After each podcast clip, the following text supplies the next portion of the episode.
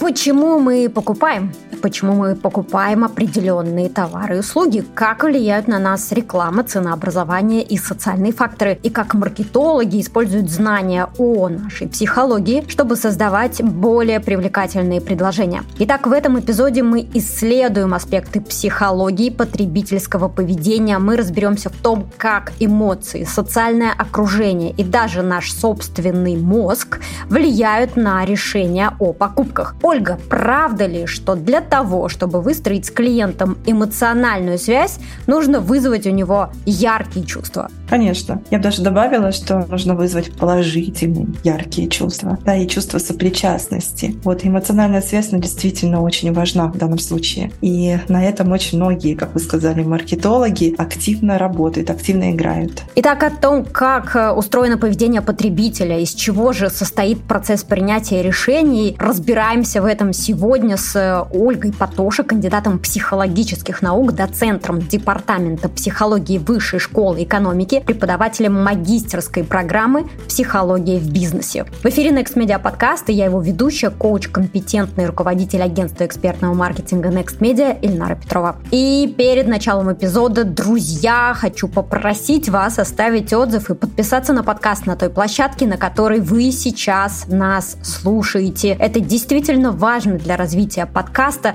и очень поможет нам. Спасибо, коллеги. И мы начинаем.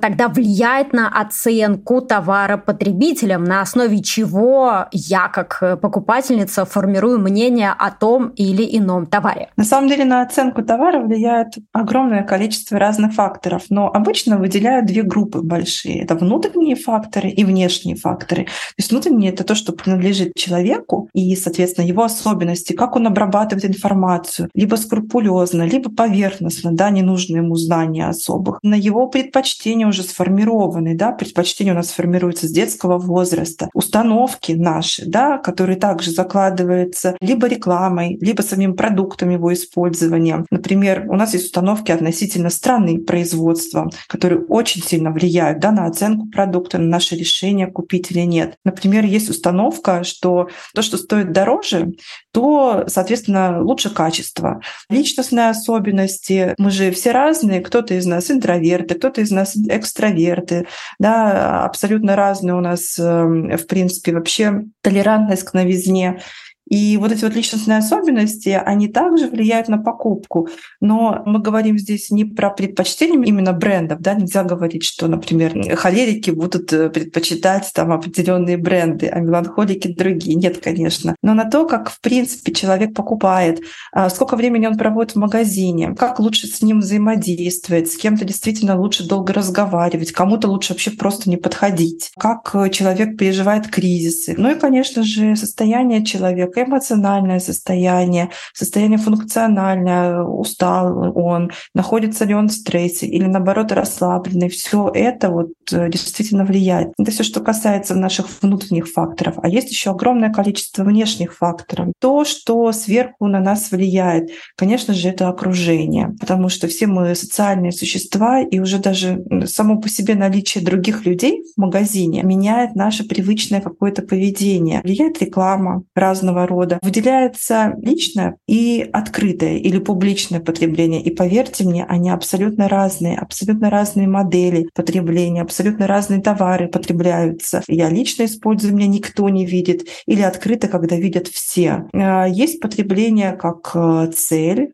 то есть ради потребления, а, например, я голодный, я покупаю что-то, чтобы утолить этот голод. А есть потребление как средство, то есть потребление также идет как решение каких-то задач, например, там, установление контактов каких-то и так далее. Мы а, даже в принципе а, иногда выстраиваем свою идентичность с помощью потребления, да, когда покупаем определенные товары, которые говорят другим, кто мы, что для нас важно. Плюс нельзя забывать о том, что на нас влияют также характеристики магазина, характеристики продукта. Есть э, прямо целый такой раздел очень интересный сенсорный маркетинг, как э, музыка, как запахи, как э, цвета оказывают на нас влияние и что нужно делать для того, чтобы, там, например, создать у человека определенное настроение, определенное эмоциональное состояние, как его задержать? Или как наоборот сделать так, чтобы он быстренько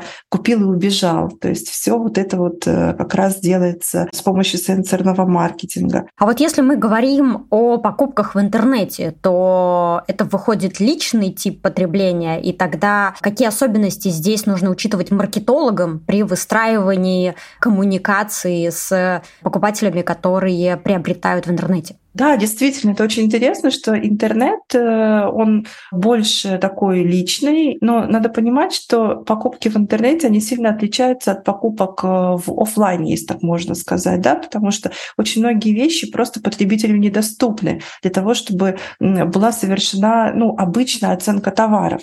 И поэтому здесь э, тоже влияют разные факторы. Ну, например, отзывы. Да, и сейчас очень много появляется исследований относительно того, какие отзывы вызывают доверие, а какие, наоборот, вызывают недоверие. Да? То есть мы доверяем более, конечно же, личным источникам информации, некоммерческим, да, где более подробно описывается, соответственно, сам продукт. Более того, эмоциональность и здесь играет роль, да, потому что отзывы, которые более эмоциональные, с помощью там, выражений соответствующих, использования некоторых смайлов, они также лучше воспринимаются и больше вызывают доверие, как это ни странно странно. Более детализированные отзывы, конечно, также вызывают большее доверие. Тоже есть исследования, особенно когда есть э, это предметы одежды, вот когда есть человек, когда есть лицо, когда этот человек э, ну, более похож да, на целевую аудиторию, он лучше воспринимается, он лучше покупается.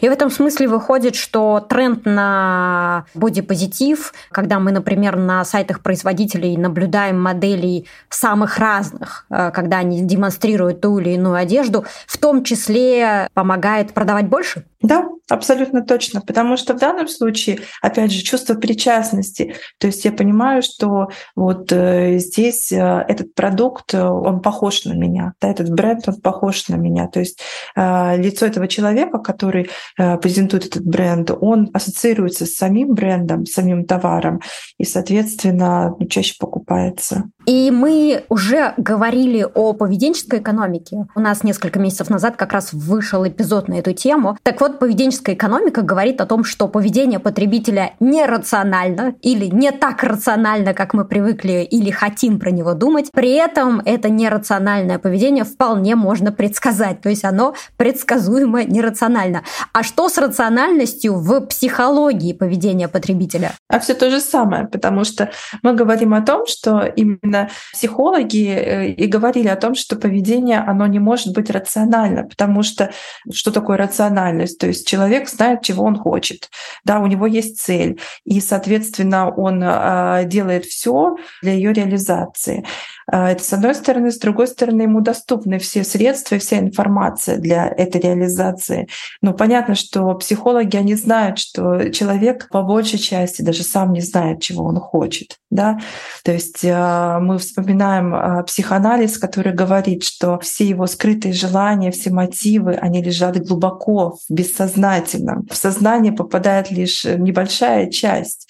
Вот поэтому очень много реклам, они, в принципе, и заглядывают заглядывают да, в наше бессознательное, напоминают нам о наших детских каких-то переживаниях, а, желаниях, напоминают о, скрытых желаниях. И, соответственно, ну, таким образом э, потребитель приходит да, э, к бренду, приходит к производителю за продуктом. То есть да, совершенно верно, он тоже абсолютно нерационален. Существуют разные э, особенности вот этого нерационального потребительского поведения, связанные с тем, что влияет большинство.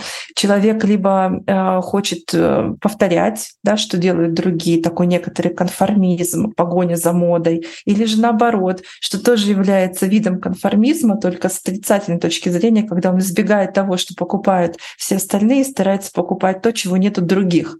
Но это все равно показывает зависимость. Тогда интересно, если мы уже поговорили о том, что да, действительно, мы можем вызывать определенные эмоции у клиентов, и мы знаем, что это влияет на решения, которые принимают клиенты. И мы знаем, что лучше, если эти эмоции будут положительными. Вопрос, можно ли их э, программировать, если да, то каким образом? И будет здорово, если вы приведете несколько примеров. Конечно, их а, можно вызывать, да, не программировать будем называть это все, а вызывать эмоции. И есть очень много э, техник, которые используются и в экспериментах, и используются на практике, естественно. Во-первых, это музыка. Музыка — это очень э, сильный инструмент для вызывания эмоций, и есть мелодии, которые воспринимаются как грустные, да, и вызывают какую-то ностальгию, и, возможно, вообще а, отрицательные да, эмоции. Есть музыка, которая способствует повышению настроения. Использование музыки очень часто используется в маркетинге, в магазинах. Даже, например, использование музыки разных стран приводит к покупкам товаров из этих стран. Вот были такие эксперименты, например, в винных магазинах, в одних магазинах да, одной сети ставили, например, французскую музыку, вот, а в другой э, испанскую. И, соответственно, угадайте, что было. В общем, очень были сильные различия в повышении покупок. Плакаты э, с э, эмоциональными, радостными лицами тоже на самом деле повышает потребление. Тексты и, в принципе, когда с нами общаются, шутки повышают наше настроение, эмоциональное состояние, да, и когда действительно в позитивном эмоциональном состоянии, мы не хотим более тщательно перерабатывать информацию. Да? В принципе, мы доверяем каким-то таким ну, непроверенным источникам, мы больше покупаем, количество растет э, покупок. Ну и, в принципе, вот эмоциональное состояние, оно больше способствует потреблению. Угу. Интересно, и тогда мне любопытно, а как вот эти исследовательские данные э, сочетаются, бьются с тем, что э, маркетологи постоянно советуют, вы должны попасть в боль клиента, попадите в боль потребителя. Если вы не продаете, значит вы не попали в боль. А при этом я слышу, и вы говорите о том, что надо создавать э, позитивные, положительные эмоции для того, чтобы у вас была связь с клиентом. Так вот, как это вместе сочетается? Если под болью да, понимать проблему, которая есть у клиента. Это параллельные процессы. То есть э, мы с помощью исследований понимаем, какая есть проблема у клиента. Исследование это можно и в научном плане да, делать какой-то большой, ну, в принципе, просто пообщаться да, с человеком и понять, а, что он хочет, да, почему э, там что-то, может быть, э, с его там, прошлой покупкой не получилось, если, например, мы говорим про квартиру и машину, да, когда у нас индивидуально идут продажи. Мы понимаем, что у него происходит, вот в чем его боль, его потребность, да, его желание, что же он хочет на самом деле. И мы ему даем, но даем это таким образом, чтобы это было ну, максимально эмоционально позитивно. И если мы говорим про рекламы, вот, например, если вспомните социальные рекламы, да, они все страшные, ведь они такие угрожающие и про курение, и про наркоманию и так далее. А были э, ряд роликов, которые были очень позитивные, очень смешные. Там «бросил, не курю», ну, когда он там танцевал. И эта реклама, мы изучали ее в плане именно психологического восприятия, воспринималась гораздо лучше, была гораздо более психологически эффективной. Да? То есть не всегда устрашение, оно работает. все таки юмор, несмотря на то, что человек менее тщательно обрабатывает информацию, тем не менее он лучше покупает. Плюс еще позитивные эмоции важны и на этапе уже самой покупки. Да? То есть, когда человек расстается с деньгами, для него это тоже некоторая, ну, выражаясь словами маркетолога, боль. И более того, задействуются да, те отделы головного мозга, которые действительно связываются с болью. Вот. И поэтому, если его как бы на этом этапе тоже максимально поддерживать, да, чтобы не было у него потом никакого диссонанса, а, особенно если покупка была сложная, если это было дорого, если человек сомневался, делал выбор между продуктов с минимальными различиями, то в данном случае позитивный настрой, он в дальнейшем отразится на том, что человек станет э, ну, более лояльным и придет к вам еще раз. Так, очень интересно. А мы поговорили про позитивные эмоции. А можно ли побудить человека к покупке, используя злость, стыд или другие сложные, противоречивые чувства, эмоции, которые мы, как люди, испытываем постоянно? Конечно, можно. Самое, что используется чаще всего, это страх упущенной возможности. Да? И когда нам говорят, что остался только один продукт, осталось там столько-то времени, идет обратный отчет. То есть, если вы сейчас не купите, то больше у вас такой возможности не будет по этой цене. Страх очень часто используется, но тем не менее сделать ли он покупателя лояльным, это большой вопрос. Вот. А вернется ли он, тоже большой вопрос. Стыд а, на самом деле используется в манипуляционных техниках сравнения, да, что, например, вы этого недостойны, там, или там, ну не знаю, сможете ли вы это позволить себе и так далее. Для кого-то это сработает, а для кого-то нет. И опять же, Э, мы можем понять, э, с каким чувством потом уйдет человек. То есть, э, возможно, эффект будет, но он будет непродолжительный. И более того, все эти эмоции страха, стыда, они потом могут перенестись на бренд, и, соответственно, ну, ничего хорошего из этого не выйдет, сами понимаете. Да, это интересно. То есть эмоции, которые я использую в тот момент, когда покупаю что-то, в итоге я их переношу на компанию, у которой я это покупаю. А правильно ли я понимаю, что те идеи, принципы, о которых вы говорите, они актуальны как для больших, так и для маленьких брендов? И как маленькие бренды могут использовать э, эти подходы, чтобы лучше взаимодействовать с аудиторией? Онлайн? Я думаю, что здесь и как для больших, так и для маленьких брендов все закономерности, они одинаковы, потому что все мы люди, все мы, есть у нас особенности обработки информации. Единственное, что если большие бренды, они больше знакомы всем, то в данном случае, да, маленьким брендам необходимо познакомить потребителя, да, поэтому надо помнить, что для того, чтобы человека убедить в том, что бренд, это же маленький бренд, он достаточно хороший, он э, да, заслуживает доверия, нужно сначала, чтобы он обратил внимание на него, Поэтому здесь да, должна быть какая-то реклама, нужно познакомить его с этим брендом. Дальше э, человек должен запомнить, а для запоминания это не просто один раз да, где-то услышать, а это услышать несколько раз, а лучше всего это услышать еще ну, как-то повзаимодействовать с этим брендом, попробовать да, что-то. А дальше, соответственно, необходимо его уже убедить в том, что бренд надежный и хороший, отвечает за качество. И вот здесь уже да, э, начинается э, ну, все возможные закономерности убеждения. Тут не только эмоции, да, здесь нужны и авторитеты, люди, которым люди доверяют, потребители доверяют, и которые могут сказать однозначно, что да, действительно, этот бренд хороший, его стоит покупать, стоит им пользоваться. Дальше уже, когда человек попробовал, убедился в этом, ну, нужно работу проводить по удержанию потребителя. И здесь уже как раз сработают эмоции. Так, и тогда получается, что если мы говорим про авторитет э, в ситуации с небольшими брендами, то как раз в этот момент э, мы можем понимать, почему так популярен э, такой инструмент, как работа с лидерами мнений поскольку блогеры с небольшой аудиторией – это как раз авторитетные фигуры, которые небольшие бренды могут использовать в своей коммуникации для создания доверия у потребителей. Все мы абсолютно разные, по восприятию и принятию инноваций. Да? Есть у нас новаторы, как мы знаем, лидеры мнений, раннее, позднее большинство консерваторы.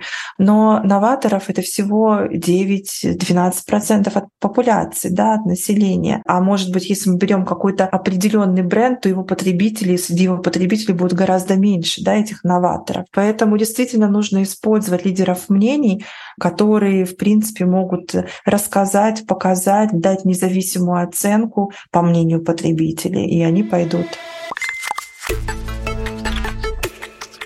Да, и мы, кажется, как раз начали уже говорить о том, как э, происходит процесс принятия решений. Давайте по пунктам опишем эти этапы, чтобы наши слушатели понимали, как это устроено как процесс. Да, все мы это проходим на самом деле, да, и сейчас слушатели тоже могут э, заглянуть в себя. То есть сначала что возникает? Боль, возникает, возникает проблема, Но только когда эта проблема уже начинает осознаваться, и вот возникает этот вот первый этап, и запускает, начинается процесс принятия решения, что мне надо ее решить. То есть проблема может быть, но она может быть, все мож, могут понимать, что есть проблема, вот, а для человека ее нет. Да? Соответственно, осознание потребностей, это осознание может возникать, ну просто продукт закончился, да, возможно, изменились какие-то условия, человек переехал куда-то, и ему что-то понадобилось, семейные условия, там, рождается ребенок. Очень часто это как раз уже и маркетинговый ход, когда осознание происходит, э, ну и, и проблема происходит с покупкой продукта. Я купил новый кухонный гарнитур, и уже все старое, что было, оно уже не подходит мне. Или я купил велосипед, и мне к велосипеду уже нужна соответствующая одежда. Вот, и здесь э, тут э, грамотные да, маркетологи, они нам напоминают про то, что вот вы что-то купили, и вам уже что-то к нему нужно дополнительно дополнительная покупка. И вообще люди делятся, в принципе. Некоторые люди, так называемые потребители фактического состояния, то есть пока не износят что-то, они ничего не купят. А есть потребители желаемого состояния, то есть увидел и что-то новое захотел, вне зависимости от того, износилось что-то или нет. Да, то есть э, действительно первый этап — это такое осознание нашей потребности. Когда мы понимаем, что у нас что-то не то, а, мы начинаем поиск информации, запускается. Это второй второй этап. И в данном случае мы сразу обращаемся к себе. То есть мы не бежим куда-то, мы сразу начинаем вспоминать, а что у нас было уже похожее, если у нас опыт решения подобной проблемы. И в данном случае, если мне нужно что-то купить, то здесь как раз э, большие бренды, они имеют много преимуществ, да, потому что скорее человек обратится туда. А если э, он не находит решения или в прошлом решение было неудовлетворительное для человека, не только сам продукт был, но и что-то вокруг него, то человек идет во внешнее окружение. И тут я, как уже говорила, а, много разных источников информации, но чаще всего доверие идет к некоммерческим личным источникам информации. То есть мы возвращаемся к э, лидерам мнений, к блогерам. То есть здесь э, достаточно большое идет э, доверие именно к ним. А после того, как у нас есть какая-то информация, да, и в том числе из реклам, происходит третий этап — это оценка альтернатив. Достаточно тоже сложный такой процесс, и, как я уже говорила, иногда он максимально сворачивается, особенно когда человек находится в очень таком хорошем настроении, и когда ему уже преподносят альтернативу, вот это надо, вот это решит твою проблему, то он соглашается на покупку. Иногда же этот эм, этап занимает очень много времени, и у, в том числе у поведенческих э, экономистов и у психологов есть разные модели, модели, в том, как человек сопоставляет разные товары, по каким критериям, но и тут э, маркетологи, опять же, влияют на нас, они нам подсказывают, какие критерии нужно рассматривать да, в рекламах, то есть на что нужно обращать внимание, вот, на размер, на цвет, на какие-то характеристики. Они нас обучают этому. Но иногда на этом этапе, опять же, когда требуется подсказка, нам эту подсказку дают. Нам дают заведомо, например, невыгодный продукт, который будет э, ну, очень дорогой, по сравнению с другими альтернативами, который помогает нам, направляет нас на выбрать какой-то более оптимальный продукт. Вот дальше совершается покупка у нас, это четвертый этап, если все хорошо, да, то есть если все совпало, все понравилось, и есть деньги, есть средства, вот человек совершает эту покупку, после возникает потребление, вот как я уже говорила, это можно делать лично, это можно делать открыто, а потребление этого продукта тоже очень важно важный момент посмотреть, а как человек использует этот продукт, и на основании этого в дальнейшем можно ему что-то предлагать сопутствующее вместе с этим продуктом. И освобождение продукта. То есть каким образом человек избавляется от этого продукта. Тема экологичная, да, сортирует ли он мусор, например, дает ли он этому продукту вторичную жизнь, продает ли он его, или же используется как-то по-другому. Например, э, стаканчики от йогурта очень часто используются для рассады надо и так далее. Да, то есть э, вот такие этапы. Их на самом деле разное количество, но в основном 5-7 этапов выделяется. Да, спасибо большое за эту систематизацию. И я для себя выделила как э, факт, что потребности бывают двух типов. Есть потребность как боль, ну, то есть очевидная потребность, закончилась дома туалетная бумага. А есть потребность, которую создали, ее сформировали. И кажется, что как раз интернет здесь играет очень большую роль, и он во многом, и реклама в интернете, коммуникации в интернете как раз помогают в создании, формировании вот этих потребностей, которых, ну, допустим, прежде в жизни человека и не существовало. То есть не знал он о том, что ему обязательно есть и йогурт из коробочки, которая перерабатывается. А вот теперь у него что-то поменялось в восприятии, и ему обязательно есть э, вот из вот этой коробочки. Вот что об этом э, говорит э, наука нам? Изначально, да, можно было прочитать такие вещи, что э, потребности лучше не создавать, а лучше, э, соответственно, узнавать, какие боли есть у человека, да, и на них а, реагировать. Но, в принципе, как я уже сказала, человек — существо э, социальное, и в наших потребностях есть, ну, все мы помним, да, как такие физиологические, так и более социальные вещи, а они разнообразны.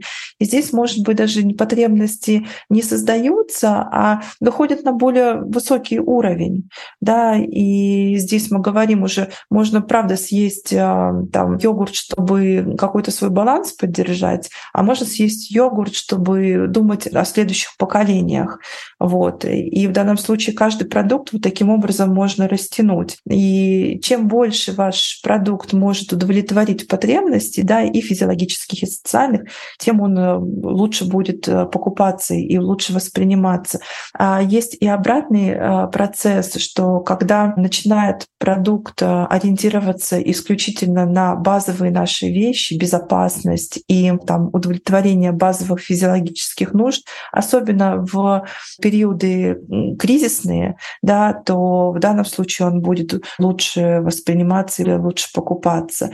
Но тем не менее, да, надо а, думать а, для того, чтобы удержать потребителя, как в дальнейшем можно позиционировать свой товар, как его расширять, да, для того, чтобы он, опять же, лучше и воспринимался, и лучше запоминался, и устанавливались, опять же, отношения с этим продуктом. Потому что если мы говорим не просто про продукт, а про бренд, то бренд, как мы понимаем, да, это личность, с которым у нас выстраиваются отношения. Да, спасибо большое. Мне понравилась мысль о том, что, получается, маркетологи своими действиями направленными влияют на то, чтобы бренд э, поднимался в иерархии потребностей в сознании потребителей. И получается, если маркетолог хочет понять, насколько он классный, насколько он профессиональный, то ответ в том, а насколько он э, сумел поднять вот эту потребность в иерархии потребностей у покупателя да, насколько вот он может манипулировать э, вот э, этим брендом, да, и восприятие им,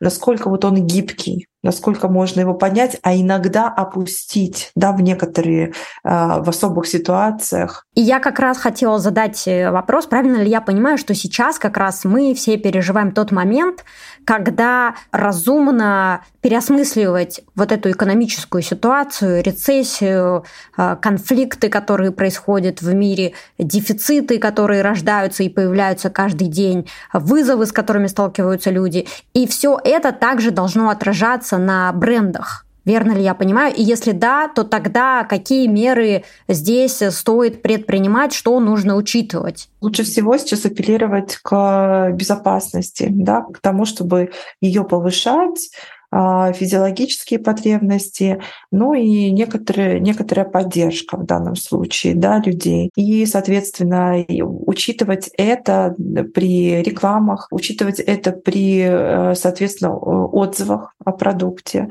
Когда мы создаем этот продукт, его описываем, его, а, делаем его идентичность, говорить, какой он, э, что он несет, а, чем он помогает в укреплении безопасности. А что тогда делать luxury брендам или девелоперским компаниям, которые продают э, сверхдорогие квартиры? Насколько это вообще уместно сейчас э, такие коммуникации, такие рекламные маркетинговые коммуникации? Ну, я хочу сказать, что всегда в любом случае есть э, тип людей, так, возвращаясь к типологии, который связан да, с демонстративным потреблением, с разными его эффектами. Он э, всегда был и всегда будет. Поэтому я думаю, что в данном случае, если ты сегмент luxury, то опускаться да, до уровня физиологических потребностей, безопасности и так далее а, ни в коем случае не стоит. Да, потому что если а, нанести репутационный урон восприятии да, своего бренда, то это будет э, ну, иногда подчас невосполнимо. Но, тем не менее, какое-то а, обращение к э, тому, что все равно есть какая-то там безопасность в данном случае, да, какая-то забота о потребителе, да, то лучше это делать. Подчеркнуть, да, что мы заботимся о вас. Так, и вот мне еще было интересно узнать ваше мнение про так называемые экологичные продажи. Сейчас довольно часто можно э, услышать, как бренды лидеры мнений используют это выражение. И я задумалась, а возможны ли они в принципе, то есть возможно ли продавать, не влияя Могут ли продажи действительно быть экологичными по своей сути? Послушайте, но мы влияем всегда. Даже если, когда мы воспитываем ребенка, мы тоже влияем да, в семье. То есть э, влияние — это не всегда плохо. Влияние — это, э, в принципе, а, нормальный такой а, социально-психологический процесс. А с другой стороны, какая цель этого влияния? Да? То есть если мы стремимся продать то, чего человеку не нужно, если он пришел за одной парой обуви, мы ему продаем пять, да, то в данном случае это будет не экологично. А если он пришел за парой обуви, и мы в данном случае оказываем некоторое влияние для того, чтобы помочь ему принять решение, и влияем таким образом, как ему наиболее комфортно, да, сейчас возникают да, такие исследования, что должен быть мэтчинг между продавцом и покупателем в зависимости от его каких-то особенностей, а как к нему подходить, как с ним говорить, что ему предлагать. Вот в этом случае, я считаю, будет экология. То есть, когда мы даем человеку ровно то, что ему необходимо. Иногда, да, мы понимаем, что люди даже сами затрудняются ответить, не понимают, что им нужно.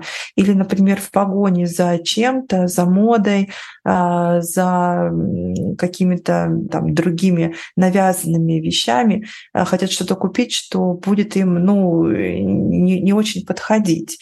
И надо здесь оказать влияние того, чтобы ну, человек действительно купил то, что ему нужно, был доволен, удовлетворен, ушел в позитивном эмоциональном состоянии и пришел к вам снова. Вот это я считаю экологичной продажи, а не то, что абсолютно ноль влияния. Да, спасибо большое за этот комментарий. Мне он кажется очень важным для того, чтобы это понятие стало более ясным в восприятии, э, в том числе слушателей нашего подкаста. Потому что я согласна с идеей Владимира Тарасова о том, что э, влиять и управлять не стыдно, стыдно делать это плохо. Да, и можно даже добавить плохо и во вред да, нашему потребителю. Плохо и во вред, да. Да, да, и здесь, конечно, как будто бы и включается ответственность маркетолога. Да, социальная ответственность. А интересно, что может сдержать э, потребителя, потенциального покупателя на разных этапах принятия решений и как э, с этим могут работать маркетологи? Ну, Все что угодно на самом деле. А если мы говорим, например, про поиск информации, то здесь мы ну, ограничены иногда. И в данном случае просто человеку будет ну, сложно добыть эту информацию, лень, а, будет времени и так далее. В данном случае нужна какая-то помощь, да, что э, вот с этой информацией маркетологи понимают, что там, если человек приходит, есть какая-то потребность, и помогают ему а, очень дозированно да, давать давать вот эту информацию. Или же э, человек просто как э, богатство выбора, он смущен богатством выбора, да, ему сложно. Опять же, некоторые подсказки, когда вводится абсолютно там, альтернатива э, как точка отчета, на основании которой можно помочь в принятии решения. Иногда просто мы видим, что человек затрудняется, и грамотный менеджер по продажам приходит и говорит, вот возьмите это, не пожалеете, и человек покупает. Да, поэтому проводятся исследования, изучается, как воспринимается а, продукт, э, его название, как воспринимается, в принципе, вообще вся концепция, как воспринимается музыка, там, цвета, для того, чтобы вот не попасть в просак. Тогда выходит, что стартовая точка для бренда, который хочет э, работать с психологией потребительского поведения, это исследование. Давайте еще раз расскажем, как они называются, с чего стоит начать и как э, потом можно работать с этими данными, какие есть лучшие практики на рынке. Это маркетинговые исследования. Есть э, крупные компании, которые это делают, и можно заказывать им. А если вы маленький бренд, да, и, соответственно, делать какое-то крупное исследование, ну, абсолютно пока не вовремя, можно просто посмотреть э, вокруг себя, поговорить с людьми, да, вот начать да, с потенциальных потребителей, посмотреть, что им было бы интересно, насколько данный продукт э, действительно подойдет. То есть собирать информацию можно действительно там, э, разными методами. И беседа да, интервью — одни из главных методов. И когда мы разговариваем с людьми, мы понимаем, что нам нужно. Есть э, много разных практик, э, есть э, исследования, которые проводятся в лабораториях, снимают разные датчики, есть э, исследования, которые проводятся с помощью, так скажем, да, юзабилити, когда мы смотрим, насколько удобен сайт. Все это можно проводить, но надо понимать, насколько у вас э, есть денег на это и нужно ли вам это. Но вот всегда советую, конечно же, с потенциальным потребителем, во-первых, определиться, кто ваш потенциальный потребитель, самое главное, на кого рассчитан этот продукт, и дальше с ним поговорить. Да, тогда звучит так, что речь идет о, ну, в принципе, уже классическом каздеве. Составляется интервью, проводятся, делаются выводы, которые далее э, тестируются как гипотезы в работе. Да, можно проводить э, беседу, можно проводить интервью, можно создать анкету, да, небольшую и распространить, вот, и, соответственно, обработать и посмотреть, пойдет ли ваш продукт или нет. И действительно, вот соглашусь, что изначальное исследование в любом виде, оно очень важно. Да, сначала исследуем, потом тратим деньги. Ну, соответственно, да, когда мы исследуем, мы тоже тратим некоторые деньги, да, большие или маленькие. Вот сначала исследуем, э, тратим деньги на исследования, а потом тратим деньги уже на разработку продукта. И у меня вопрос, а что в центре ваших исследовательских интересов сейчас, Ольга? Над чем вы работаете сейчас? Мы недавно закончили первый этап исследования, связанный как раз с а, изменением потребительского поведения в кризис. И выделили, что в принципе мы считали, что у нас э, рациональных потребителей станет больше, рациональности, да, которые более тщательно принимают решения, чем импульсивности. Но на самом деле изменения были и в, сторону рациональности, и в сторону импульсивности, и нельзя сказать, что чего-то больше. И смотрим, какие э, сейчас индивидуальные психологические особенности, они оказывают влияние. В целом сейчас запущен второй э, этап исследования, где мы рассматриваем стили потребительского поведения, насколько они изменились, и как такие личностные факторы, как ценности, установки, э, как э, самооценка даже оказывают влияние на это. Вот ждем результатов, скоро опубликуем. Да, это очень любопытно, какие бренды и продукты предпочитают э, люди с развитой самоценностью. Были такие исследования у нас, в том числе, что высокая самооценка связана с демонстративным потреблением, то есть дорогими брендами. Более того, у разных людей, э, в том числе и у подростков, наличие демонстративного потребления оно связано с их очень успешной социализацией. Но ну, на самом деле, э, когда мы адаптировали опросник и выявляли, да, какие есть стили потребительского поведения в России, э, это исследование, которое проводилось, наверное, во всех странах, но в России не было, еще в некоторых странах тоже не было. И есть данные про адаптацию. И когда мы сравнивали с разными странами, то мы оказались очень близки к Китаю. Вот э, наши вот стили, они были очень похожи на как раз то, что делается вот в Китае. Да, фантастика. И я предлагаю вернуться к самому первому нашему вопросу и ответить на него подробно. Итак, правда ли, что для того, чтобы выстроить э, эмоциональную связь с покупателями, с клиентами, нужно обязательно вызывать у них яркие чувства, и так все-таки добрыми же они должны быть или сложными, разными? Я настаиваю на том, что они все-таки должны быть позитивные, да, и добрые, и связанные с э, причастностью человека к, ну, к бренду, к его э, миссии, к его ценностям. Ну и, соответственно, наоборот, чтобы возникала еще такая некоторая идентификация, что я — это вот этот вот продукт, что он такой же, как я, или такой же, каким бы я хотел быть. Поэтому, да, в данном случае положительные эмоции, они действительно максимально влияют на восприятие товара, на принятие решения о продукте, на послепокупочный весь процесс. Вот, и э, делают вероятность возврата а, потребителя к вам такой достаточно высокой. Ну что ж, мне кажется, что это отличная нота, чтобы закончить наш сегодняшний подкаст. Друзья, спасибо, что дослушали до конца. С вами была Ильнара Петрова, коуч компетентный руководитель агентства экспертного маркетинга Next Media, а также Ольга Патоша, кандидат психологических наук, доцент департамента психологии Высшей школы экономики, преподаватель магистерской программы «Психология в бизнесе». Если вы еще не знаете, какой следующий подкаст хотите послушать, то напоминаю вам о выпуске про поведенческую рыночную экономику, который я упоминала во время этого эпизода. Ссылку мы оставим в описании. Подписывайтесь на телеграм-канал нашего подкаста, там вы найдете больше полезной информации. Оценивайте выпуски Next Media подкаста в том приложении, в котором его слушаете. Мы всегда рады комментариям, оценкам и обратной связи. Спасибо, друзья! Всем хорошего дня! Пока-пока!